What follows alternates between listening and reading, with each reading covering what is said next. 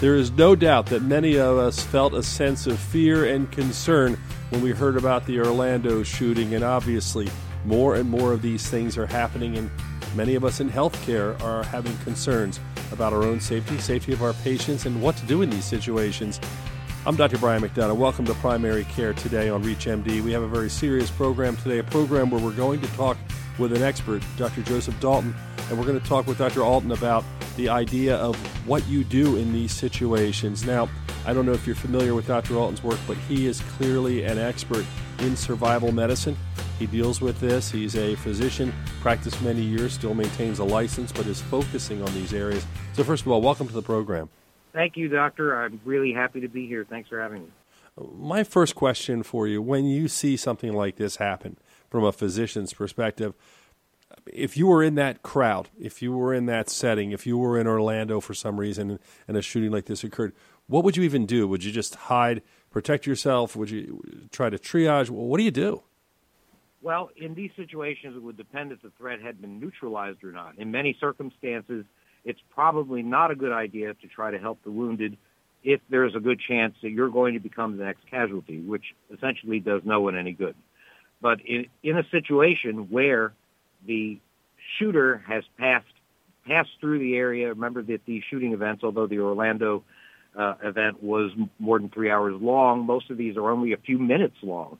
And once your shooter, who's very focused, trying to get the most casualty as possible, has moved through your area, it probably wouldn't come back. And so, if, if that's the circumstance, then your job, in my opinion, and maybe the job of, of other bystanders, is to help the wounded. Now, this is important because law enforcement will not help the wounded until they're certain that the threat has been completely neutralized. So they'll pass by people that are even actively hemorrhaging until they're sure that there is no longer somebody making more casualties.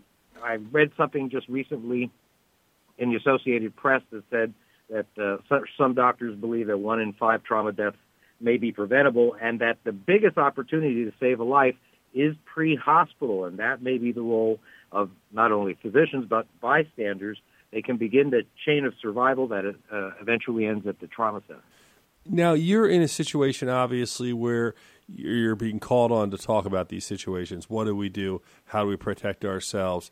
From your perspective, with these occurrences, unfortunately, happening more and more, what can we do to protect ourselves in these situations? How do you, how if you're just in the crowd, do you survive something like this? Well, I think it's clear now that these types of events are going to happen more and more. They, they can occur really any time, any anywhere. We've seen them in churches and clubs, uh, holiday parties. Uh, that was San Bernardino and schools, uh, the mall at two in the morning or in the middle of the day. So this is indeed part of the new normal, and it pays to have an attitude uh, that is what we call situational awareness. Now, anytime that you're going to be somewhere where you're in a crowd, you need to be situationally aware. That means that you shouldn't have your hoodie up, which is uh, tantamount to the blinders on a horse. You shouldn't be staring into your smartphone. You should be looking around and seeing if there are people that are perhaps overly nervous, perhaps dressed too warm for the weather, looking up at security cameras. These are things that are important to do. Also, it's very important to know always where the nearest exits are. If you're in a movie theater, if you're at a concert venue, anywhere where you are in a large group of people that might be soft targets for a shooter, you should always know, just mentally mark in the back of your mind where you would go if there was a problem. And certainly if you hear gunfire, don't assume that it's firecrackers. Don't assume it's a tire blowing out. Evacuate the area without hesitation perhaps if it's not that, if it's not gunfire, you'll feel silly later, but it's better than not being alive. And when you're in these situations, obviously you don't go out expecting this, but what do we tell our patients, or what do you know, as a mom and dad tell their their young adults or kids going to the movies or whatever? What sort of advice do you give them? Well, I think the lesson can be taught in three words, and that is run, hide, fight.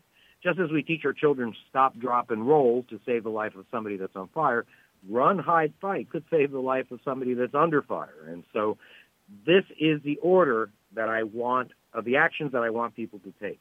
But the truth of the matter is, what people do is is different. Most people will be paralyzed for a second until they realize what's going on, and then they immediately drop to the floor, sometimes in plain view of the shooter. And that's a recipe for a very, very bad outcome.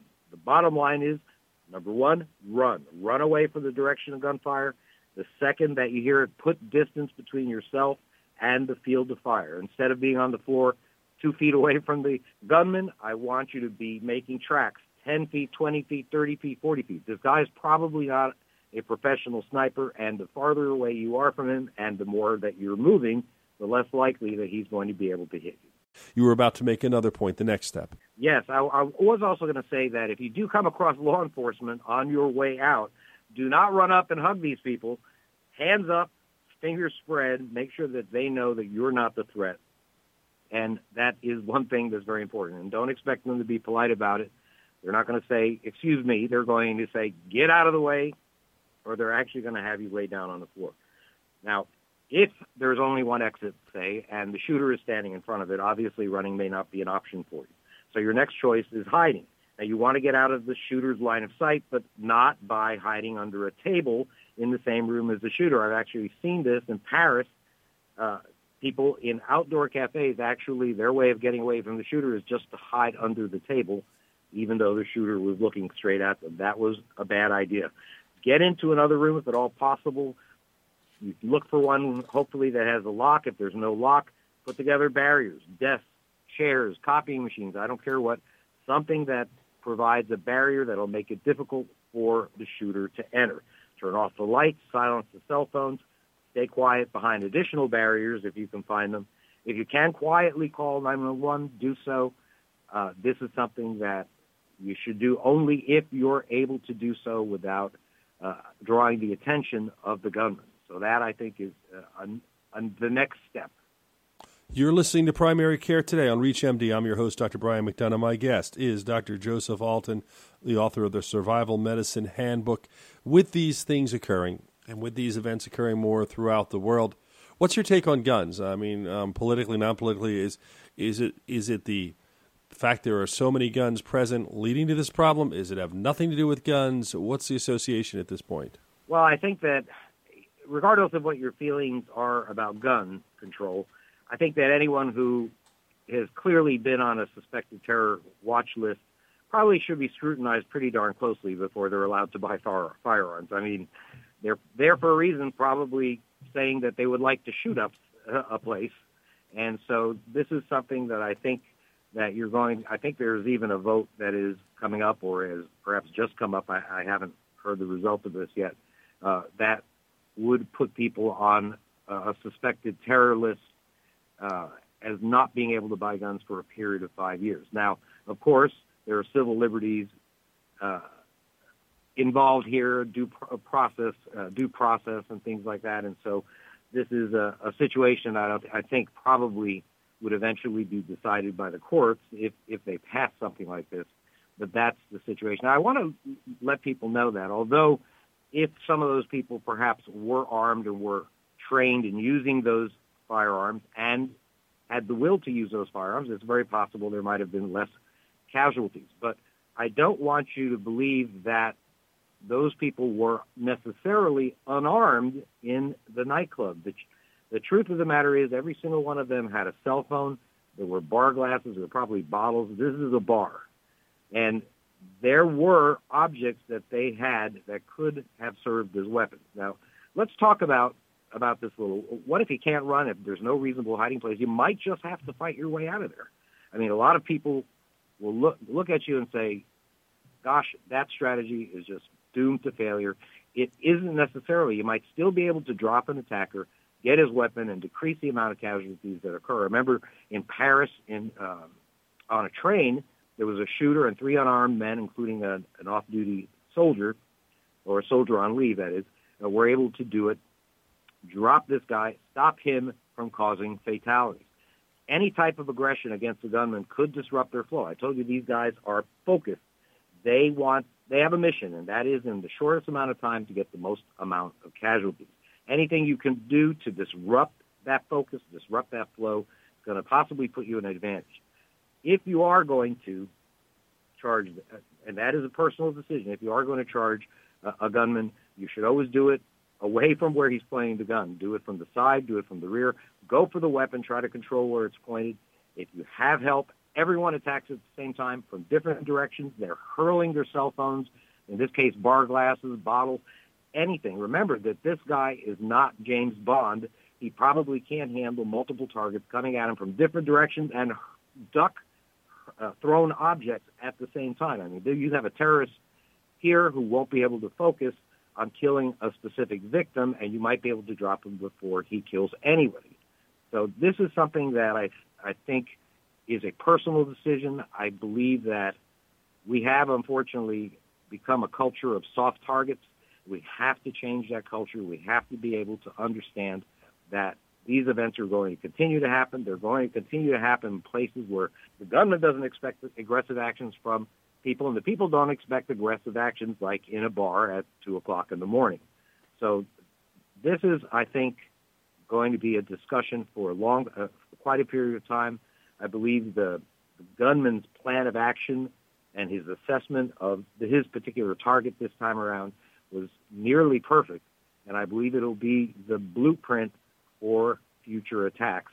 So this is something that we have to decide whether we're going to become more situationally aware and whether we're going to do uh, do things to protect ourselves. And I think we've maybe reached a point where we have to instill a, a, a culture instead of, of victimization. We have to we have to be ready to act. If you do act, if you do decide to to act aggressively towards a gunman, commit to your actions 100%. Don't throw a cell phone and then look at him and see if you hit him. You've got to do, you've got to charge him at the same time. You know, you bring up an interesting point. I would be willing to say because of September 11th and knowing the story of charging the terrorists in a plane, that if something were to happen on a plane, I would not be surprised if many people who have thought this out might charge someone on a plane. Like they, they literally might just run at a gunman, risking their own lives, trying to help others. I could see that happening. But because people don't think about the myriad of situations, you know, a movie theater, uh, a nightclub, those things, they probably are, like as you say, they're stunned, they're not focused on it. Then all of a sudden, before you know it, everyone's scattering. Is it something that we should be educating people about? In other words, should we be talking to people about scenarios and how to react? Should it be a national conversation? Is it, is it something, or is that going to cause more problems than it's worth and put people at risk? You know, I recently wrote an article which in which I recommended that we begin to teach first aid and uh, control of hemorrhage and some of these other trauma uh, first trauma first aid uh, in schools as part of normal education. I, I called the article, I think, "Reading, Writing, Reduce Hemorrhage," and the the truth of the matter is, children today and young adults today do not get this type of education unless they happen to be in Boy Scouts. Uh, maybe Girl Scouts might do it also. But otherwise, these young people have very little idea about what to do if they're faced with this situation. And also, it doesn't put the possibility of this situation occurring in their minds. And if we did start teaching people how to help others in emergency situations, and and that includes, of course, controlling hemorrhage, then I think that we really uh, are missing the boat here, especially in today's times where you really could expect an attack like this to occur just about, as I said before, anytime, anywhere. Dr. Alton, we're almost out of time. Just time really for one more question. Is there something I didn't ask you you thought was really important you should bring up and bring up for our audience? Well, I'll give you a prediction. I I envision a day when medical kits that would have materials that would help people control hemorrhage and the education for that for that kind of treatment. I believe those medical kits will one day be on the wall next to the fire extinguishers and the uh, automated defibrillators.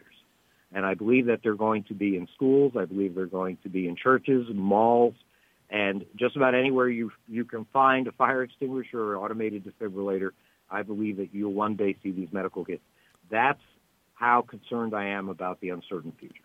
Dr. Joseph Alton, it is an uncertain future. It's frightening, but at the same time, our best protection is preparation, as we know from medicine. I want to thank you for joining us and taking the time to talk with me on primary care today on ReachMD. Thank you, uh, Doctor. It was an honor. This is Dr. Brian McDonough. If you missed any of this discussion, please visit reachmd.com slash primary care today. You can download the podcast and learn more on the series. And thank you for listening.